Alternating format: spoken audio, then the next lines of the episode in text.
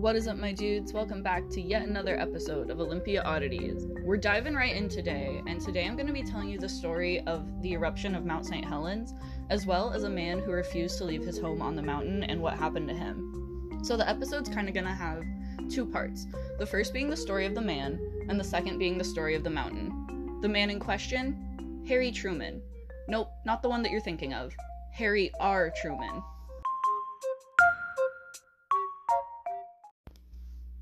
With his pink fifty-seven Cadillac, love of Shinley whiskey and cokes, and inability to finish a sentence without peppering in at least a few swear words, the media flocked to Truman in the days leading up to Mount Saint Helens' nineteen eighty eruption after his refusal to evacuate his home on the mountain.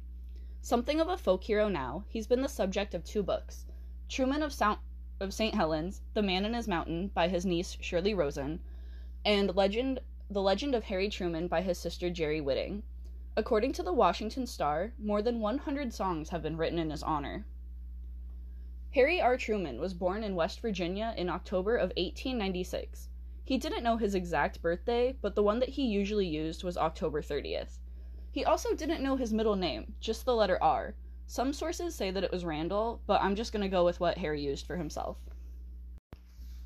He came from a family of foresters who eventually moved to Washington for the cheap land and plentiful timber. They eventually called one hundred sixty acres of farmland in eastern Lewis County their home, and he went to high school in Mossy Rock. In August of nineteen seventeen, he enlisted in the Army as a private and was assigned to the one hundredth Aero Squadron, seventh Squad. He trained as an aero mechanic, and during World War One, he served in France. During his time in the Army, he sustained a few injuries, and while headed to Europe in his troop ship, the Tuscana, Um, it was sunk by a German U-boat during a torpedo attack off the coast of Ireland. In June of nineteen nineteen, he was honorably discharged and decided to take up prospecting. After he failed to find gold and get rich, he became a bootlegger. He would smuggle alcohol from San Francisco to Washington during Prohibition. He eventually settled again in Chehalis and operated an automotive service and gasoline station called Harry's Sudden Service. He married the daughter of a sawmill owner, and together they had one daughter. After a few years of this, Truman grew tired of civilization and decided to move to a fifty-acre property overlooking Spirit Lake that he leased from the Northern Pacific Railroad Company. He originally opened up a gas station and grocery store, but would eventually open the Mount Saint Helens Lodge. He would operate the lodge for fifty-two years. During the thirties, he and his wife got divorced, and he remarried in nineteen thirty-five. This marriage was short-lived, though, because he would routinely settle arguments by throwing his wife, who couldn't swim, by the way, into Spirit Lake. He began dating a local woman, but he eventually ended up getting married to her sister, Edna, who he called Eddie. This marriage was successful at last, and they stayed together until Edna died of a heart attack in nineteen seventy-eight. After his wife's death, Truman closed the lodge and only rented out a few boats and cabins during the summer. Truman became notorious in the area for his outrageous actions, which included getting a forest ranger drunk so that he could burn a pile of brush, poaching, stealing gravel from the U S Forest Service, and fishing on indigenous land by using a fake game warden badge. Though everyone knew that Truman was up to these illegal activities, the police were unable to catch him in the act, so they said that they really couldn't do anything because of it. He loved talking about politics and allegedly hated Republicans, young people, hippies, but especially old people. He once refused a man a stay at his lodge and called him an old coot.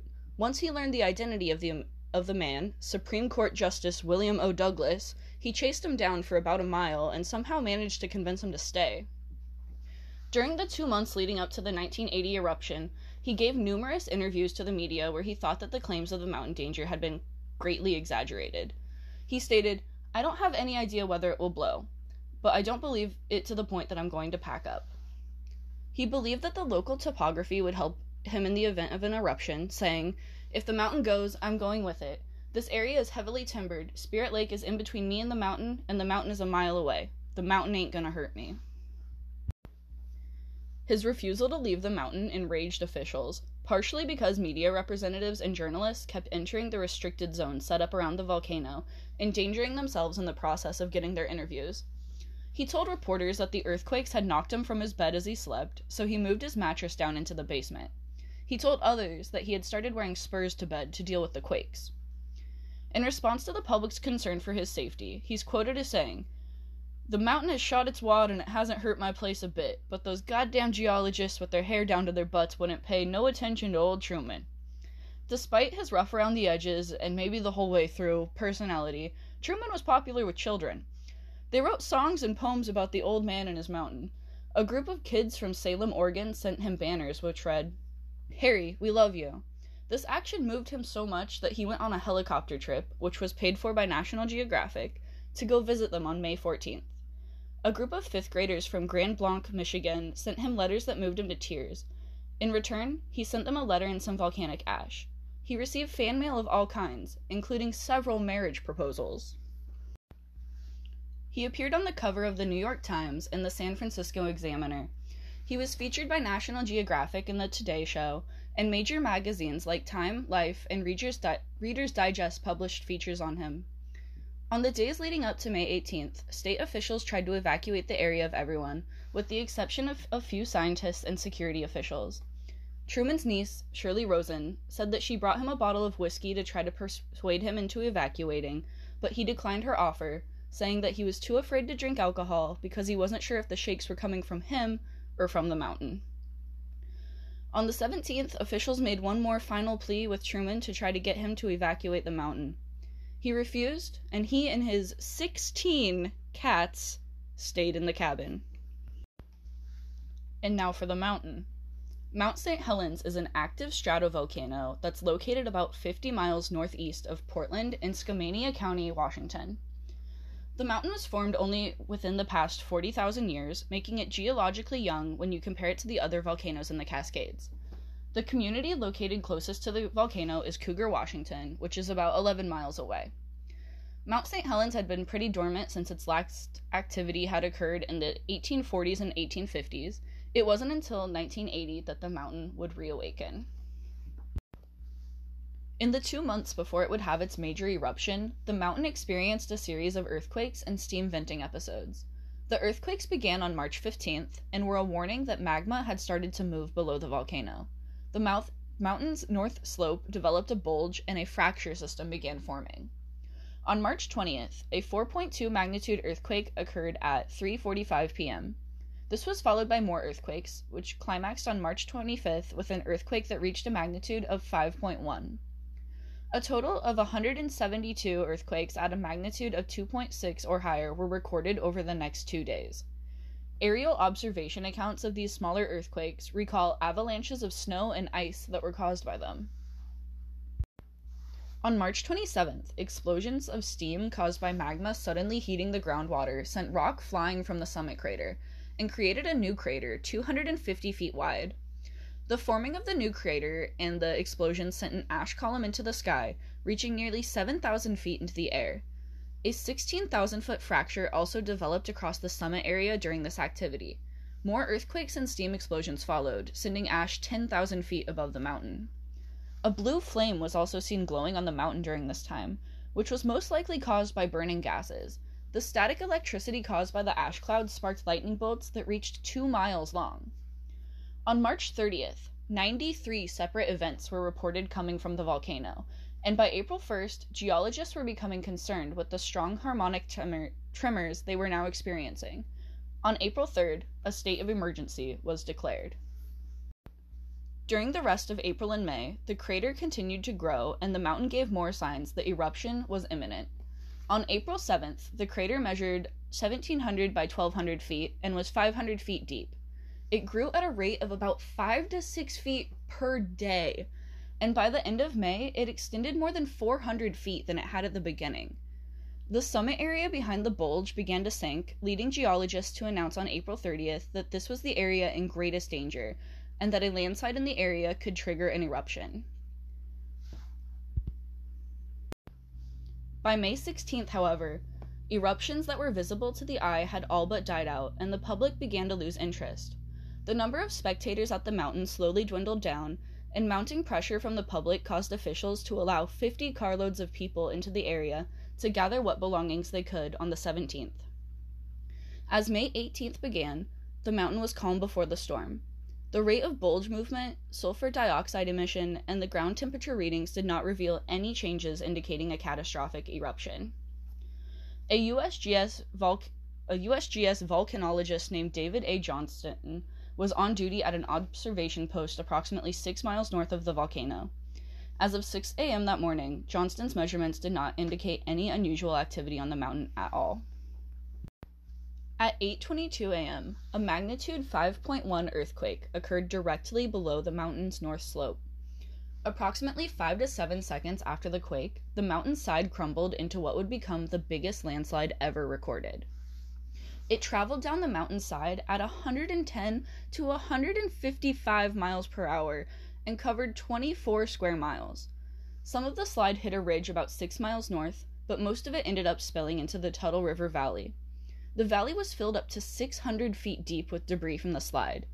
As it slid into Spirit Lake, it caused a giant wave approximately six hundred feet high. The wave triggered another avalanche, and thousands of trees and stumps were demolished and carried with it. Some of the trees had kept their roots intact, but the majority had been sheared off at the stump by the superheated volcanic gases. To this day, clumps of these trees formed into mats still float on the surface of Spirit and Saint Helens Lake.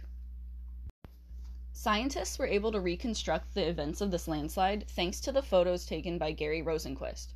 Rosenquist had been camping about eleven miles from the blast, but he, his team, and his photographs were able to survive due to the blast being deflected by the topography of the area just one mile short of his camp. More explosions came from the mountain, and a pyroclastic flow began moving laterally down the mountain.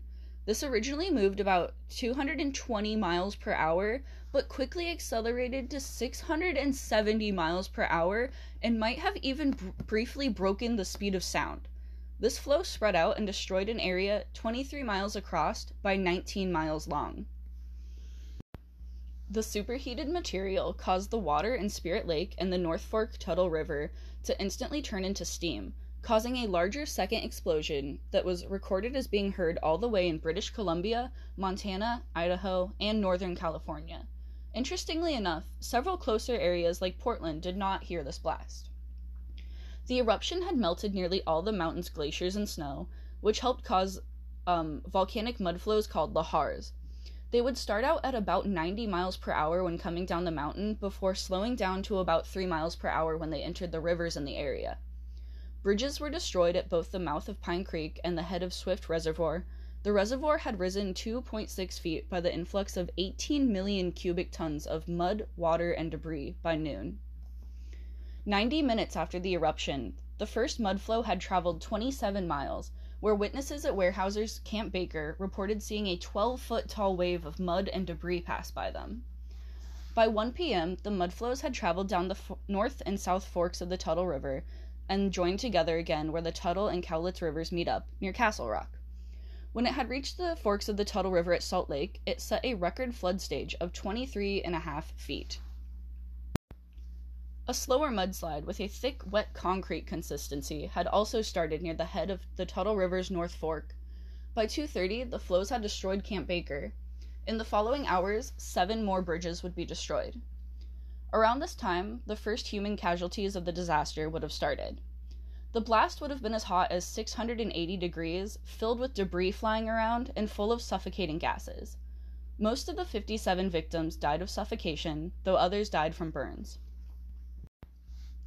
Harry R. Truman is presumed to be one of these victims. His remains were never found, and it's assumed that he died of heat shock in less than a second, less time than it would have taken his body to register the pain, and that his body was vaporized. His cats are presumed to have died the same way. All sixteen of them were like family to them, to him, and he mentioned them in nearly every interview he gave. Truman claimed to have a bunker in an abandoned mine shaft that was stocked up with food and liquor, and some of his friends had hoped that he made it there in time. Unfortunately, the lack of warning the mountain gave probably wasn't enough time for him to be able to escape to it, as the floes had reached his cabin in less than a minute. Even if he'd been able to make it into the bunker, he likely would have suffocated from the landslide or been unable to be rescued if he'd managed to survive somehow. In ten minutes, the ash column above Saint Helens reached twelve miles into the sky and continued to spew for ten hours straight. During this time, parts of the column collapsed and fell back down to the earth, which in turn caused more pyroclastic flows to go sliding down the sides of Saint Helens. The lightning caused by the swirling ash particles also caused several forest fires.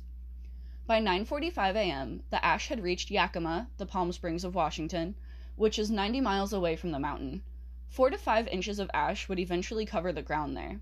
By eleven forty-five, the ash had reached Spokane, blacking out the sky. By noon, the visibility in the area was reduced to ten feet. Spokane had about a half inch of ash fall in total. At ten thirty-five p m, the ash reached the western parts of Yellowstone National Park. The next morning, it was reported on the ground in Denver, Colorado. The bottom layer of this ash was dark gray and contained fragments of older rocks and crystal. The middle layer was mainly glass shards and pumice, and the top layer was a very fine mixture of the above particles. By five thirty on the eighteenth, the ash cloud had died down for the most part, but fired up a few more times over the following days. The area that was destroyed by the blast is divided into three zones. The first is the direct blast zone, the area closest to the mountain, with a radius of about eight miles. In this area, almost everything had been completely destroyed. Man-made structures as well as trees, wildlife, and vegetation had either been obliterated or carried away by the slide. This zone is also called the tree removal zone because virtually none were left standing. The second zone is the channelized blast zone, which reaches distances of up to nineteen miles away from the volcano. This zone is also called the tree down zone. The force and direction of the blast had snapped trees completely off their stumps. It had been like a scythe cutting through tall grass, leaving all the trees laying next to their stumps. The blast had burnt the ground, causing so much destruction to the vegetation and topsoil that um, regrowth was prevented of new plants for years. And the third zone is the seared zone, or the standing dead zone. Uh, trees remained standing in the zone, but were burnt to a crisp by the hot gases from the explosion. Overall, fifty-seven people were killed from the blast, and two hundred houses, forty-seven bridges, fifteen miles of railway, and one hundred eighty-five miles of highway were destroyed by the eruption. The thick ash accumulation downwind of the mountain caused massive destruction to agricultural crops like alfalfa, potatoes, wheat, and apples. It's estimated that fifteen hundred elk and five thousand deer were killed, and twelve million young Chinook and coho salmon died when their hatcheries were destroyed. Another forty thousand young salmon were killed when they swam through turbine blades of hydroelectric generators after reservoir le- levels were lowered along the Ru- Lewis River to accommodate for the mud flows. The thermal energy released by Mount Saint Helens that day reached twenty-four megatons. The ashfall caused major problems with transportation, water treatment, and sewage facilities. Interstate ninety from Seattle to Spokane was closed for a week, and air travel was delayed well into the following weeks because of all the ash. The fine ash also caused other problems, working its way into engines, electrical equipment, and other machinery. It clogged air filters and scratched moving surfaces. In some instances, it even caused short circuits in electrical transformers, causing power blackouts. two million four hundred thousand cubic yards of ash were removed from Washington's roadways and airports. That's about nine hundred thousand tons of ash. In Yakima, the Palm Springs of Washington, ash removal took ten weeks and cost twenty-two million dollars. Some cities disposed of the ash by using existing old quarries or landfills, but others, needing to remove the ash as quickly as possible, just filmed, formed big mounds of it, which were then cover, covered in topsoil and seeded. They hoped that the, plans would, the plants would help stop the wind from blowing the ash all around and making them have to pick it all up again. Unemployment in the area rose to ten times its usual rate, but returned to its normal rate once most of the cleanup was through. The public's initial fear of the area after the eruption caused a crippling blow to tourism, which is an important industry in Washington. People weren't visiting the now singed forests, and also meetings, uh, conventions, and other social gatherings were being canceled or moved to locations in Washington or Oregon that had gone unaffected by the disaster. The lack of tourists proved to be true only for a while, though, and people soon began flocking to the mountain again. The United States Forest Service and the state of Washington opened visitor centers to provide access to those coming to view the area. Truman's Trail and Harry's Ridge in the Mount Saint Helens region were named after Harry Truman. The volcanic ash he sent to the fifth graders in Michigan was sold, and they bought flowers for his family with the money. His other remaining possessions were auctioned off to his admirers in September of nineteen eighty. His favorite actor, Art Carney, would play him in the nineteen eighty-one docudrama about the explosion, Saint Helens. Memorabilia featuring Harry, like shirts, pictures, postcards, and hats, were sold in the area. In Anchorage, Alaska, there's even a restaurant named after him, serving dishes like Harry's hot molten chili. Harry Truman's life and attitude were likely the inspiration for the grandma in Dante's Peak, which thoroughly traumatized me when I had to watch it in eighth grade science class. Spoilers for an ancient movie here, but Grandma in the Acid Lake, oh my god, burned into my brain. Shout out to Mister Smith at Bush Middle School for really just instilling a borderline unhealthy fear of the geological region that I live in. That's all for today, folks. I hope you liked it. It's been a while. It feels good to be back. If you want to support the pod, give me a follow. Um, Olympia Oddities Podcast on all social media. And until next time, friends.